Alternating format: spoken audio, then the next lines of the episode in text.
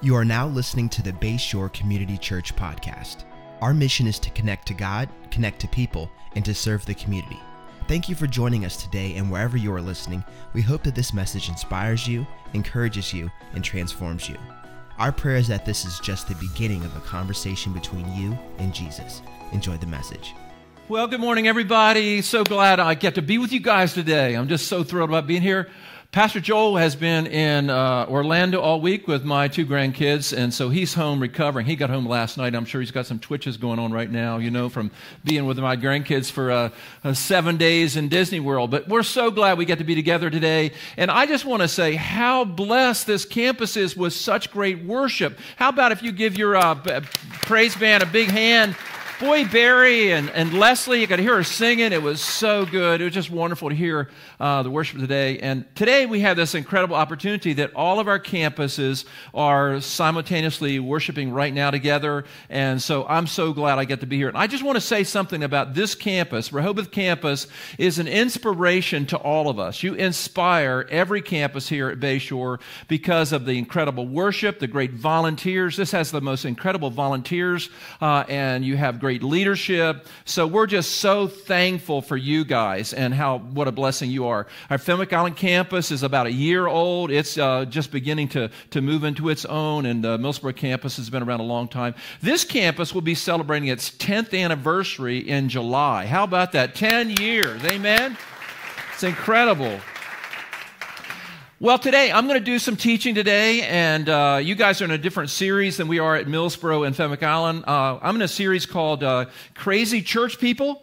So we're going to be looking at 1 Corinthians, and so for our, our, our campus in Millsboro and Fenwick Island, this summer we're studying 1 Corinthians, and we're looking at what this text is about and all that. And so we're going to be looking at that today. And I want to read uh, this to you, uh, 1 Corinthians chapter 1, verse uh, 1 through 17. Now here's the thing about the reason we call this series Crazy Church People is because the church of Corinth was full of just dysfunctional, crazy people. They had all these conflicts, they had uh, problems between themselves, they weren't getting along, and they had all kinds of issues. So we call this series Crazy Church People. So we're going to look at the first chapter uh, in 1 Corinthians. We just started this a couple weeks ago, and so we're going to look at this and we're going to dive in to the first uh, chapter of 1 Corinthians. And I think you're going to find some things that are really going to help you today. Now, if you want to follow along, along on your, uh, on your smartphone with the Bible, or if you have your YouVersion Bible with you somewhere, you can do that as well. 1 Corinthians chapter 1,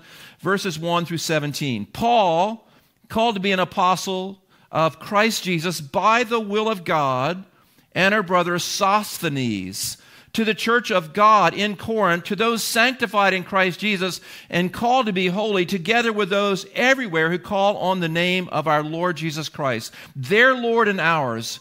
Grace and peace to you from our God and Father of, our, and the Lord Jesus Christ. I always thank God for you because of his grace given you in Christ Jesus.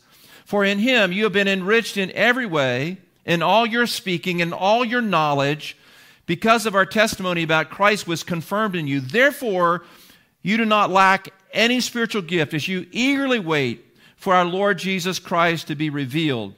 He will keep you strong to the end so that you will be blameless on the day of our Lord Jesus Christ. God, who called you into fellowship with his Son, Jesus Christ our Lord, is faithful. I appeal to you, brothers, in the name of our Lord Jesus Christ, that all of you agree with one another, so that there may be no divisions among you, and that you may be perfectly united in mind and thought. My brothers, some from Chloe's household inform me that there are quarrels among you. What I mean is this one says, I follow Paul, another, I follow Apollos, another, I follow Cephas, still another, I follow Christ. Is Christ divided? Was Paul crucified for you? Were you baptized in the name of Paul? I'm thankful that I did not baptize any of you except Crispus and Gaius, so that no one can say that you were baptized in my name. Yes, I also baptized the household of Stephanas. Beyond that, I don't remember if I baptized anyone else. For Christ did not send me to baptize, but to preach the gospel, not with words of human wisdom, lest the cross be emptied of its power. So, this is a cool letter. Paul starts out, he started this church. You know, if you want to find out how the church came to be, you can look at Acts chapter 18. The church is formed that way. And so he greets this uh, church with what is called a salutation. Now, let me ask you a question. How many this week you never used the word salutation one time? Just raise your hand. You never, you didn't use that word. That's not a word you use a lot. You don't say, hey, salutations. You don't say that very much. But a salutation is a greeting. So the letter starts that way. And Paul gives a greeting. He gives his name in the beginning. You know, uh, modern letters, used when we write letters before we had email, we always put our signature at the end of the letter. In biblical letters, uh, Paul put his letter in the, his name in the beginning, so we know the letter is coming from him. And he says this Paul, an apostle of Christ Jesus. Now, what is an apostle? That's a good question. What is an apostle? Somebody said an apostle, you know, is, a, is the husband of an epistle. That's not right. An apostle is someone that is sent forth. Uh, we have the 12 apostles that walk with Jesus and they witnessed the resurrection of Jesus. And they were the whole Christianity, all of the foundation of our faith is upon 12 men who visibly saw Jesus rise from the dead and saw him do incredible works. Those are the 12 apostles. But the word apostle, there are other apostles besides the apostles of, that, that follow Jesus firsthand. There are people that were sent forth to go into communities and to plant churches and to change that community. Now, Joel has been sent into this community. Joel was a church administrator. You know, when he first started working for Bayshore, he had an MBA, and he was the guy that helped us with all the all the policies and all that. And Joel was that person. He was the smart sort of, you know, he knew all the policies, he knew about monies. He lived on spreadsheets. The boy loves spreadsheets. He just loves a spreadsheet. Give him a good spreadsheet, and he's a happy boy. You know, that was Joel. But this campus wasn't doing so good. We had somebody down here, had a leader, wasn't working, and we were like pulling our hair out. That's what happened to my hair. I was pulling my hair out, and I was trying to figure out what are we going to do. And one day we sitting around a table, and I said, you know, you know, Joel, what about you? And, uh, you know, Joel had said no a lot of times. I couldn't even get him to make the announcement at the Millsboro campus. I couldn't get him go on the stage. And so Joel had this shoulder tap.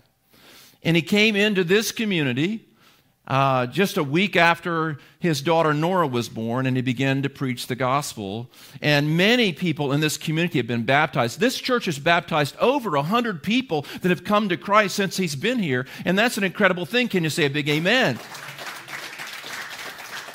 So, what is an apostle? An apostle is someone that is sent into a community to plant a church to transform that community. So, Joel and the leaders of this church have been sent into this community. I love this community. I love Lewes. I love Rehoboth. I play tennis down here four or five times a week. All of my friends are down here. I love this community. And we had a dream that God would do something great in Rehoboth and Lewes. And you guys are a part of that incredible mission that God has given you. So, an apostle is someone that has been sent into a community to change the community. God sends people into our lives to help us. Uh, I have a good friend, he retired from the IRS a number of years ago, and since he retired from the IRS, he became a physical trainer. So what he does is he kind of kind of looms over people that want to get in shape and make sure that they're doing their exercises right, make sure that they have the right form when they're lifting weights so that they can be transformed. So God sends people into our life to help us. He sends them into our life to help us to become more like Jesus. the end of the day, the main mission that we have as a church is for us to be transformed and more like Jesus. We want to get tons of people in this church and tons of people in multiple services. You're going to go above ground one day. You're going to have a great building one day. But that doesn't matter. What really matters is that people in this community will be transformed and made more like Jesus because that is the goal of the whole thing. The whole thing is about us becoming different and becoming more like Jesus. So say this with me an apostle is someone that's sent into community to transform that community for Jesus. So, Paul, an apostle of Jesus by the will of God. By the will of God. How do we know how to find the will of God? Paul, he said, I'm an apostle by the will of God. He had confidence that he was in the will of God. That's an incredible thing to know that you are in the will of God. My favorite movie of all time is, is Chariots of Fire. I love the movie Chariots of Fire. I think it came out in 1981. It's about this uh, guy named Eric Liddell. He was a runner. He was born in China. His parents were missionaries, And uh, if you haven't, how many have seen the movie Chariots of Fire? Have you seen the movie? If you haven't seen the movie Chariots of Fire, leave the service right now, go home, and watch the movie. this is an okay sermon, but that's a great movie. There's a scene in the movie, you know, Eric Liddell has become, he's a great runner. Uh, he's been serving as a missionary with his sister, uh, uh, Jenny, in China. And she's upset with him that he's become so obsessed with running.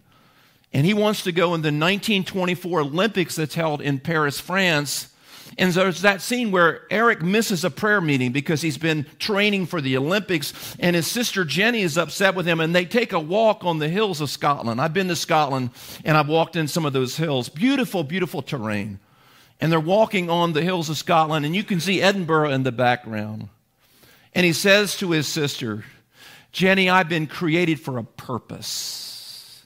I've been created for a purpose. And when I run, I feel his pleasure. When I run, I feel his pleasure. You know what he's saying there? He said, When I run, I feel God smile on me. I know that I am in God's will. I know I am doing what God wants me to do when I run because when I run, I feel his pleasure. I was teaching up in New York. Uh, uh, Rochester, New York, a couple weeks ago. At a, I got to speak at a uh, graduation at a college, at Elim uh, Bible College, and I was preaching to these 22 uh, year old boys and girls that just finished ministerial training.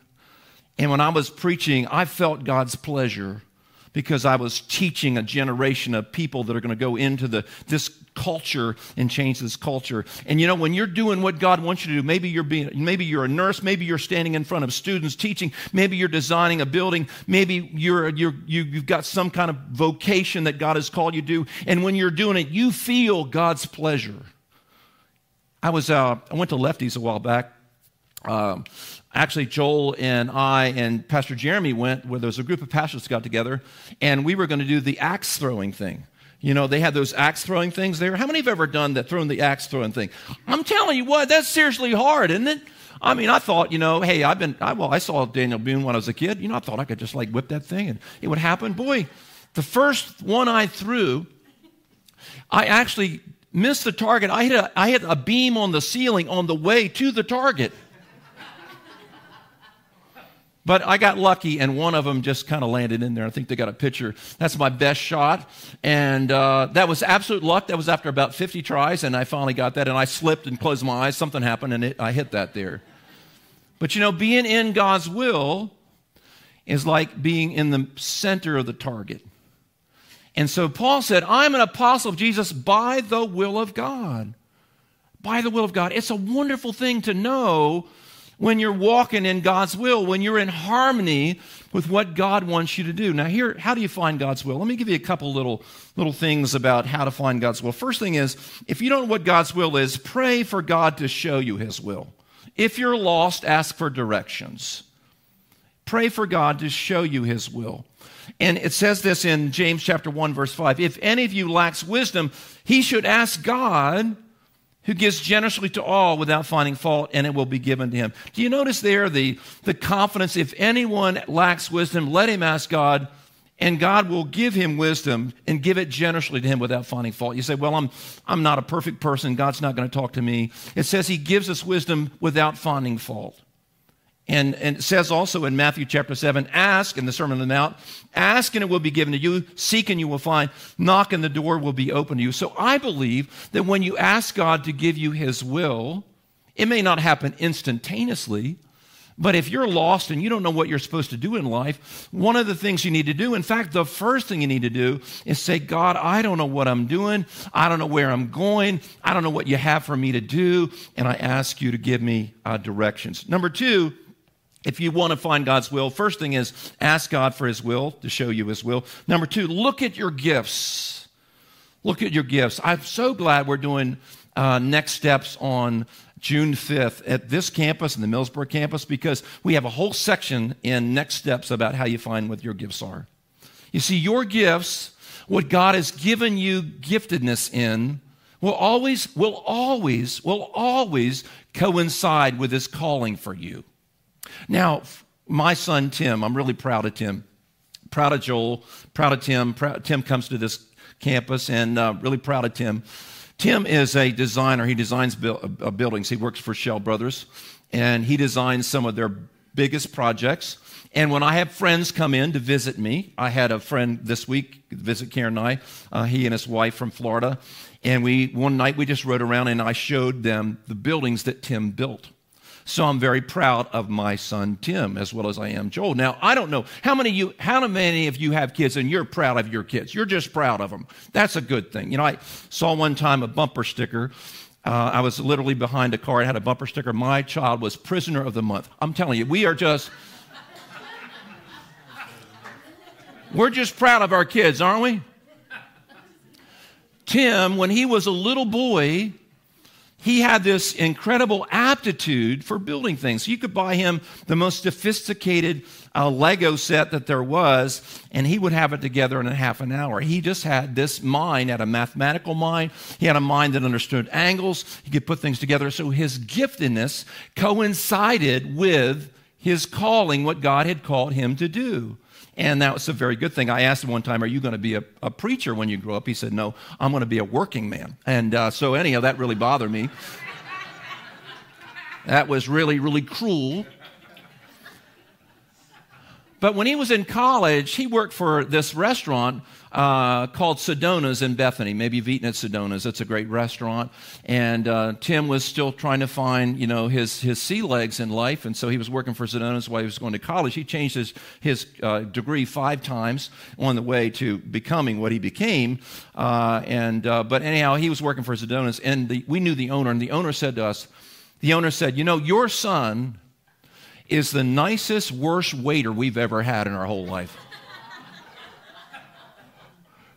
He is the nicest, worst waiter we've ever had in our whole life.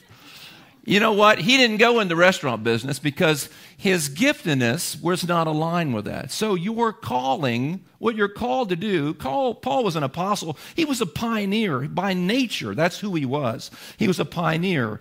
Uh, and so your giftedness, giftedness will always coincide with your calling. So first of all, ask God what his will is. Number two, look at your gifts. What have you been gifted to do?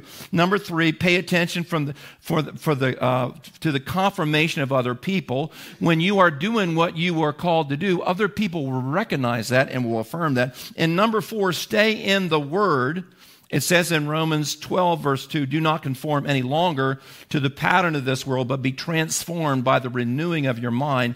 Then you will be able to test and approve what God's will is his good, pleasing, and perfect will. So, one of the ways that you find God's will is you are immersing yourself in the Bible, reading the scriptures, reading the New Testament every day. I read two New Testament chapters every day two Old Testament chapters, and I read a, uh, read a proverb every day. That's my pattern. I do that every day. Two New Testament, I just read systematically. And what I've discovered is the more I understand Scripture, the more I understand what God is like in His general will, it helps me to understand how to apply the specific will of God in my life. So those are the things. Paul, an apostle of Jesus Christ by the will of God. And then it says he was separated uh, to those sanctified in Christ Jesus. So Paul, first of all, says who he is. He's an apostle called by Christ Jesus by the will of God. And the brother and our brother Sosthenes. By the way, let me just say this. Uh, and our brother Sosthenes. Anybody know who Sosthenes is? How many? How if you're here today and you don't have a clue who Sosthenes is, just raise your hand. That, that's it. We're just we don't know who Sosthenes is. But here's here's who he was. I'm a preacher, so I know who he was. I had to look it up for the sermon. So here we are. Sosthenes was the leader of the synagogue. So when Paul would go into a Greek city, he would go first to the synagogue, he would preach the gospel there, they would kick him out, he'd start a church. That's this pattern. So what happened was he goes to the synagogue of Corinth and he preaches the gospel. And a guy named Crispus, the first synagogue leader, the synagogue leader then, got saved, found Jesus, was born again. We find this in Acts chapter 18. So the synagogue leader got saved, and then he was a Jesus follower, and then so they put another one in, Sosthenes. He, Paul talked to him about Jesus, and he got saved. So he's picking off synagogue leaders like a sniper, you know? And so Sosthenes is probably the person that's copying the letter for Paul. And Sosthenes was the synagogue leader, the second synagogue leader of the, of the uh, synagogue of Corinth. And what, look what he says to Sosthenes, our brother, and our brother Sosthenes. That's, that's family language. Family language. The church is not a group of constituents. The church is not a place where we say, well, we like this, okay, we like, you know, that's pretty good and all that. The church is not supposed to be a constituency based organization where we look at a product that we like. The church is supposed to be a family. The, the language of the New Testament is brothers and sisters. So, this church, you came here because you liked what was happening. But once God has called you here, you're in family. You're brothers and sisters. Bayshore is not about giving a product that a bunch of people are going to like. Bayshore is about building a spiritual community of people that are committed together to walk with Jesus in our community and to love each other and serve each other because we're family. Can you say big amen? You and I, we're family. Uh, Paul over here is an accountant. Paul is in my, my men's group. I didn't know who Paul was. He signed up for my men's group. And uh, I just love Paul. He's a part of our men's group. He's, he's, uh, he's got all these great ideas. And Paul and I are brothers in the Lord. Ellis, who comes here, how many know Ellis? Everybody loves Ellis. Ellis is in my small group. I love Ellis. And we're brothers in the Lord. Just turn to the person next to you and say, hey, listen, we're family. Just turn right now and say, we are family. Just say that to him. Okay. let me just, uh, we're running out of time. So let me just get in. That's like the first couple verses. So uh, let, me, let me just look at another thing. It says, Those are sanctified, talking to the Corinthians, those that are sanctified and are called. Now, what does that mean when it says, uh, To those that are sanctified and holy? Now, the first thing I think of, I was raised in sort of a legalistic church. It was good for me in a lot of ways. I'd been a mess without it. And, uh, but, but sometimes we think about being sanctified and holy. What we think about is, is you do good things and you don't do bad things. Now, that's, that's okay, but that's not what those words mean. These words, what they mean, the word sanctified means to consecrate or to set apart for a particular person, purpose. To consecrate or to set apart for a particular purpose. Think about a football field. In a community, you got a football field, and that football field is set apart for one specific purpose. That football field, you don't, you don't, you know, ride motorcycles on it. You don't plant tomato plants on it. You don't have picnics on it. That football field has a unique, of all the fields in the community, that field has a unique purpose, and that unique purpose is they play football on it. The Bible says that you are sanctified. You are holy. You are consecrated. Of all the people in the culture, you have been set apart for a particular purpose. You have a purpose and a, and a destiny that the Lord has for you. Karen has a, a bread maker. She makes uh, fresh bread, and uh, the bread maker, you know, we put on the on the uh, on the counter there, and she makes uh, you know different kinds of bread. Now, the bread maker, we don't make soup in it. We don't, we don't make iced tea in it. We don't plant flowers in the bread maker. The bread maker has one specific purpose. That purpose is to make bread. You have one unique purpose. You're special. You're unique. Of everybody in the community, you are unique. You have been sanctified, set apart for a particular purpose. And what is that purpose? Here's what it says in 1 Peter.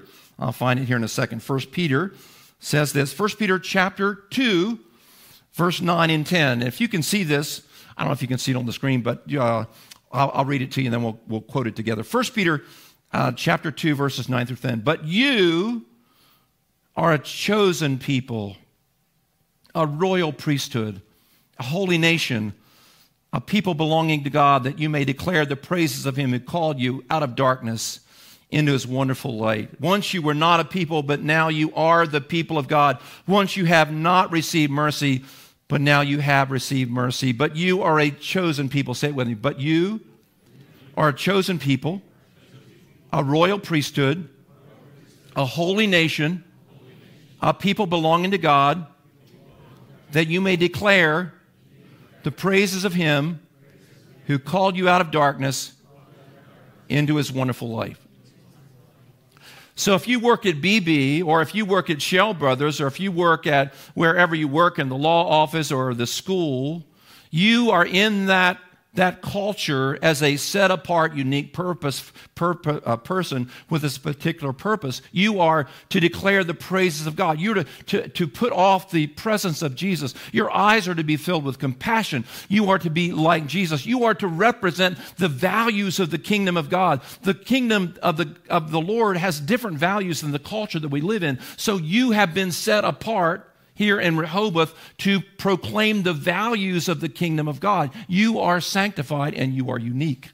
So, very, very important thing. Then, let me just uh, got a couple more things real quickly here. Let me talk about uh, what Paul says to says to them in uh, in the middle here. Here's what he says in verse four. I always thank God for you because of his grace given to you in Christ Jesus for you have been enriched in every way in all your speaking and all your knowledge, because our testimony about Christ was confirmed in you. Therefore, you do not lack any spiritual gift as you eagerly wait uh, for our Lord Jesus Christ to be revealed. He will keep you strong to the end, so that you will be blameless on the day of our Lord Jesus Christ. God, who called you in his fellowship with his Son, Jesus Christ, our Lord, is faithful. Now, here's a big principle. The big principle is the book of Corinthians, First Corinthians, is about Paul confronting them with their problems. They got they're messed up people. They love Jesus, but they're messed up. How many know you can love Jesus and be messed up? They are messed up. And he's going to confront them with stuff. He's going to talk to them about stuff, but he loves them. And so, how does he start that process? He doesn't dive right into it and say, You got this problem, you got that problem, you got, you know, th- this is going on, that's going on. He starts by loving them and affirming them, and he tells them what is good about them. It doesn't matter how messed up somebody is, there's something good about them. Can you say a big amen? Doesn't matter how goofed up we are, you know, there are some good things about us. And so Paul begins by saying, You have been enriched in many ways. You have all these wonderful things that are happening in your life. God has blessed you, He's anointed you verbally. You speak divine utterances. And he begins by praising them and affirming them for the things that are good in their life. So when you're raising your kids and when you're working with your employees, make sure that there's a ratio of 10 to 1. And the ratio 10 to 1 is 10 affirmations for every confrontation. 10 affirmations for every confrontation. You know, when I my leadership style is I'm constantly affirming people and loving people and encouraging people. And, and occasionally I have to pull up the chair and they have to pull up the chair and we have to have one of those heart to heart talks. But I believe that we affirm first and when we affirm and encourage people, we have been granted permission to speak into someone's life. And uh, if you look at your teenage kids, how many know it's hard to raise teenage kids? You know, if you got teenagers, that is tough. You know, Mark Twain said, you know, when your kid turns 14, you put them in a barrel and you feed them through the knot, the hole in the barrel. And when they turn 16, you close the knot up. That's what he said, you know? you know, it's hard. It's so easy to get fixated on everything that's wrong with your kids. They're doing this wrong and doing that wrong. But, but I tell you how I raised our, our boys, how I raised Tim and Joel. You know, I raised them with, with lots of affirmation. I encouraged them, hugged on them. I said, You're going to do great things. When Joel came here, his first, uh, first week he was here before he preached his first sermon, he was in his office there trying to find a sermon on greatsermons.com. He's trying to figure out how to do this, you know. we all use that website from time to time, let me tell you. Uh, I walked down this, this stairway and went into his office before he preached his first sermon. And I said, Joel, you're going to do great things here. You're going to do great things. And don't you worry about, you know, you're not ready and you can't do it because God has called you here. And he got up and he preached and he's become an incredible communicator. Incredible communicator. You know, a lot of churches suffer through poor preaching. And uh, you guys have been blessed with incredible preaching. And if you're grateful for Pastor Joel, would you just give him a big hand right now?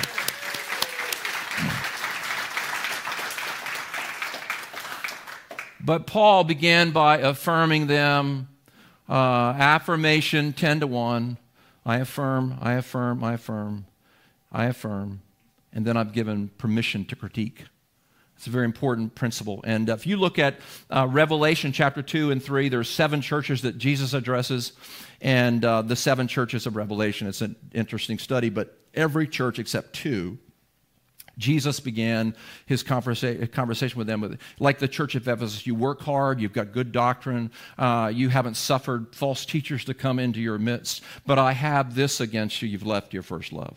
Affirmation precedes confrontation. Say it with me affirmation precedes confrontation. So I could say a whole lot more about that, but let me just get to the end here. Uh, Paul, Paul said, here's the problem. Verse 10. Here's the first problem he deals with there's, there's division in the church. I appeal to you, brothers, in the name of the Lord Jesus. Verse 10 that you all agree with one another and that there be no divisions among you, and that you may be perfectly united in mind and thought. My brothers, some from Chloe's household, have informed me that there's quarrels among you which I mean is this one says, I follow Paul, another says, I follow Christ, and another says, I, I follow Cephas, uh, and one says, I follow Christ. So Paul said, Here's, there's a problem. You, you don't, you're not getting along. You're having to, I want you to be perfectly united in mind and thought. Now, what that means is it, unity is not based on total consensus of thought. Unity is based on the big things that matter like uh, what really matters for Christians is that Jesus has died for our sins, that Jesus has been raised from the dead, that uh, we are born again by the power of the Holy Spirit, that the Bible is the authority in our life. Those are the big things that we agree on. We may not agree on, like, you know, certain nuances of the Bible. But Paul said, I want you to agree in, in perfect mind and thought. Now, I think about, I think about division. You know, we, we, we haven't had a lot of division in our church. we have a good church, but I can tell you where division started coming into the church. I think many churches had a lot of unity, but COVID brought division in church. How many, how many know that COVID just really kind of got people like, people are too emphatic about COVID issues. You know what I mean? So you got this, you got, you got the, you got the mass people and you got the no mass people. How many know you, we had that, you know, in the church? Not just Bayshore, every church. You got the no mask people. Somebody said, I'm not coming back to church. Can I, can I be a free man? You know, take my mask off. I, I get that. I understand. So we had divisions about that. Then you got the comply with the government people. And then you got the government can take a hike people. You got those people. You got the registration people, and then you got the non registration people. Then you got the vaccine people and the non vaccine people.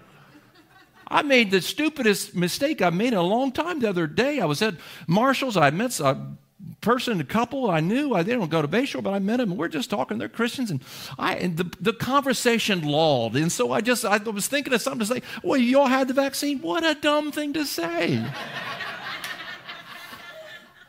I could hear the bear trap being set, you know, and they were pulling my head toward it. And so I went, they had this 20 minute explanation from non-scientific people about the science behind the about the back the vac, uh, through the vaccines and i'm like oh my gosh why did i say that?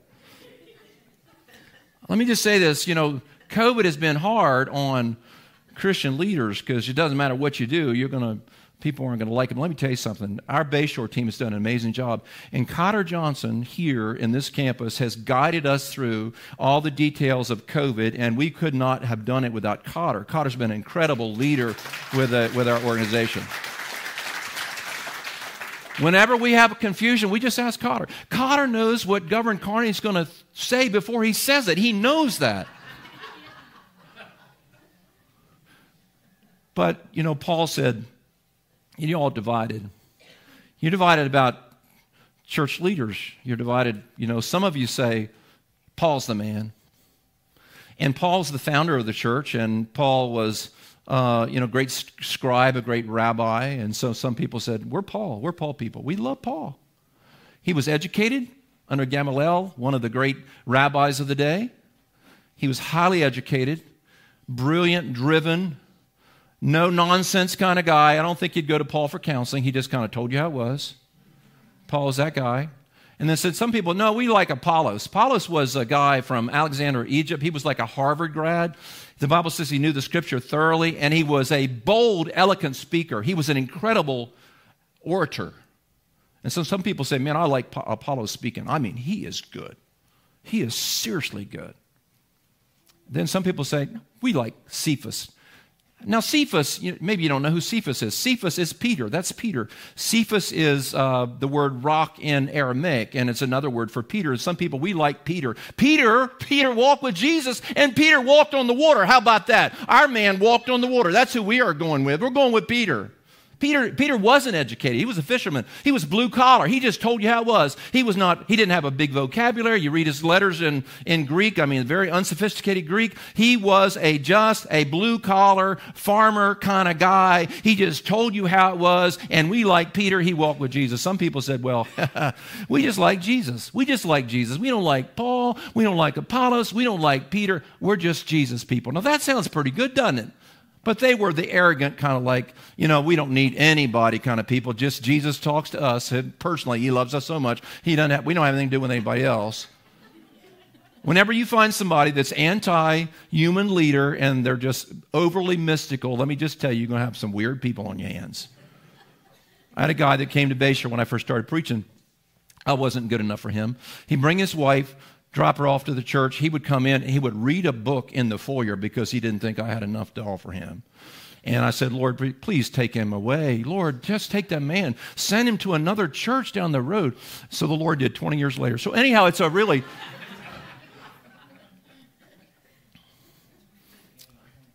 but here's the deal Paul said, I wasn't crucified for you. Peter wasn't crucified for you. Apollos wasn't crucified for you. Jesus, it's all about Jesus. All of our heroes, all the people we love, we keep them in the shadow of Jesus. Our favorite preachers, our favorite leaders, we never elevate the messenger above the message. We keep our, our leaders in the shadow of Jesus. You know, leaders are gifts from the Lord. You know, God gave us leaders. God gave you Joel. Uh, God gave you guys Cotter. God gave uh, Fenwick Island uh, Pastor Jeremy, and, and uh, we're all gifts to the church. But here's what it says in Ephesians chapter uh, 4. It says this really cool scripture. Ephesians chapter 4, verse 11. It was he who gave, everybody say gave. It was he who gave some to be apostles, some to be prophets, some to be evangelists some to be pastors and teachers to prepare God's people for works of service. Joel has been given to you by Jesus. Cotter has been given to you by Jesus. Leaders are gifts from Jesus to us. And it says in Revelation, listen to this in his right hand, he held stars. Stars are the pastors of the churches, seven churches. So, in one sense, it says the pastors are stars. You know, that's an interesting thing, not in the Hollywood sense, but it says, in his right hand, he held seven stars, and out of his mouth came a sharp, double edged sword. His face shone like the shining brightness of the sun. And then, verse 19, write therefore what you have seen, what is now, and what will take place later. The mystery of the seven stars that you saw in my right hand Right hand is authority. Leaders have been given authority by God. And the seven golden lampstands is this the seven stars are the angels. Now they're stars, now they're angels. Angels is the word angelos, it means the messenger. And the seven angels to the seven churches. So leaders are gifts from Jesus to the church. And make sure you encourage your leaders. Encourage Cotter, encourage Pastor Joel, you know, speaking every week. Just give them some encouragement. Let them, boy, that sermon blessed me. And Jesus really worked through you. You know, Jerry Seinfeld said the, you know, the, the, the he said that the, the, the greatest fear that humans have is public speaking. That's the number, he said that's the number one. Death is number two. And he said, uh, you know, that means the guy at the funeral that's giving the eulogy would rather be the guy in the casket than being the guy giving the eulogy. So make sure you encourage Joel, encourage your leaders, which you do so well. I know you do so well. But here's the deal. Here's, here's the closing. I, have been, I, I always wanted to know more about art. I don't know a lot about art. I, I, went through all these college degrees and I never really took an art appreciation class. And I, I know what the Mona Lisa is, though. And the Mona Lisa in and the Louvre, Paris, the Mona Lisa. If you go to the, anybody seen the Mona Lisa? Some of you have, and I've never seen the Mona Lisa. It's pretty small, but uh, you know, Connie. But you know, if you go to, to, Paris and you go to the Louvre and you and you and you see the Mona Lisa, just just just imagine what would happen if you go there. And the Mona Lisa is not on the wall, but they have the paintbrushes in a little can in front of where the Mona Lisa is supposed to be. And they say, well, we, the Mona Lisa, we, we got in the warehouse. I mean, no big deal, but, but these are the paintbrushes that painted the Mona Lisa. Every leader that God uses is a paintbrush in the hand of God. So Paul says, don't elevate the paintbrush above the artist. Jesus is the focus of Bayshore. Say it with me Jesus is the ultimate focus of Bayshore. Would you lift your hands to the Lord as Cotter comes? Just let the Holy Spirit just let your eyes be on Jesus this week. Just get your focus on Jesus this week. See Jesus in a fresh way. Let the Holy Spirit just help you to fall more in love with Jesus. He's working. You're a, you're a set apart person. You've been called by God in this community, and, and the Lord is with you. So, Father, as I pray for Rehoboth and as I pray for Millsboro right now, and as I pray for Fenwick Island, I thank you that you're making us and our online campus, you're making us a movement in our community of set apart, consecrated people that are serving and loving Jesus in our community. And we thank you for what you're doing in Jesus' name. And if you love the Lord, say a big amen. Amen. amen. Bless you guys. God bless. Great to be with you today. Thank you so much for joining us on the Bayshore podcast. I want to encourage you to take this message you just received and allow it to go deep into your soul and let Jesus do the deep work that only He can do. A special thanks to everyone that gives generously to Bayshore. It's because of you that this ministry is possible, creating life change all over the world. You can be a part of spreading the message around the world by going to bayshore.online and clicking Give. For all things Bayshore, visit bayshore.online to find out what your next step may be. You can subscribe right here and share this podcast with your friends and family. Thank you again for listening. God bless you.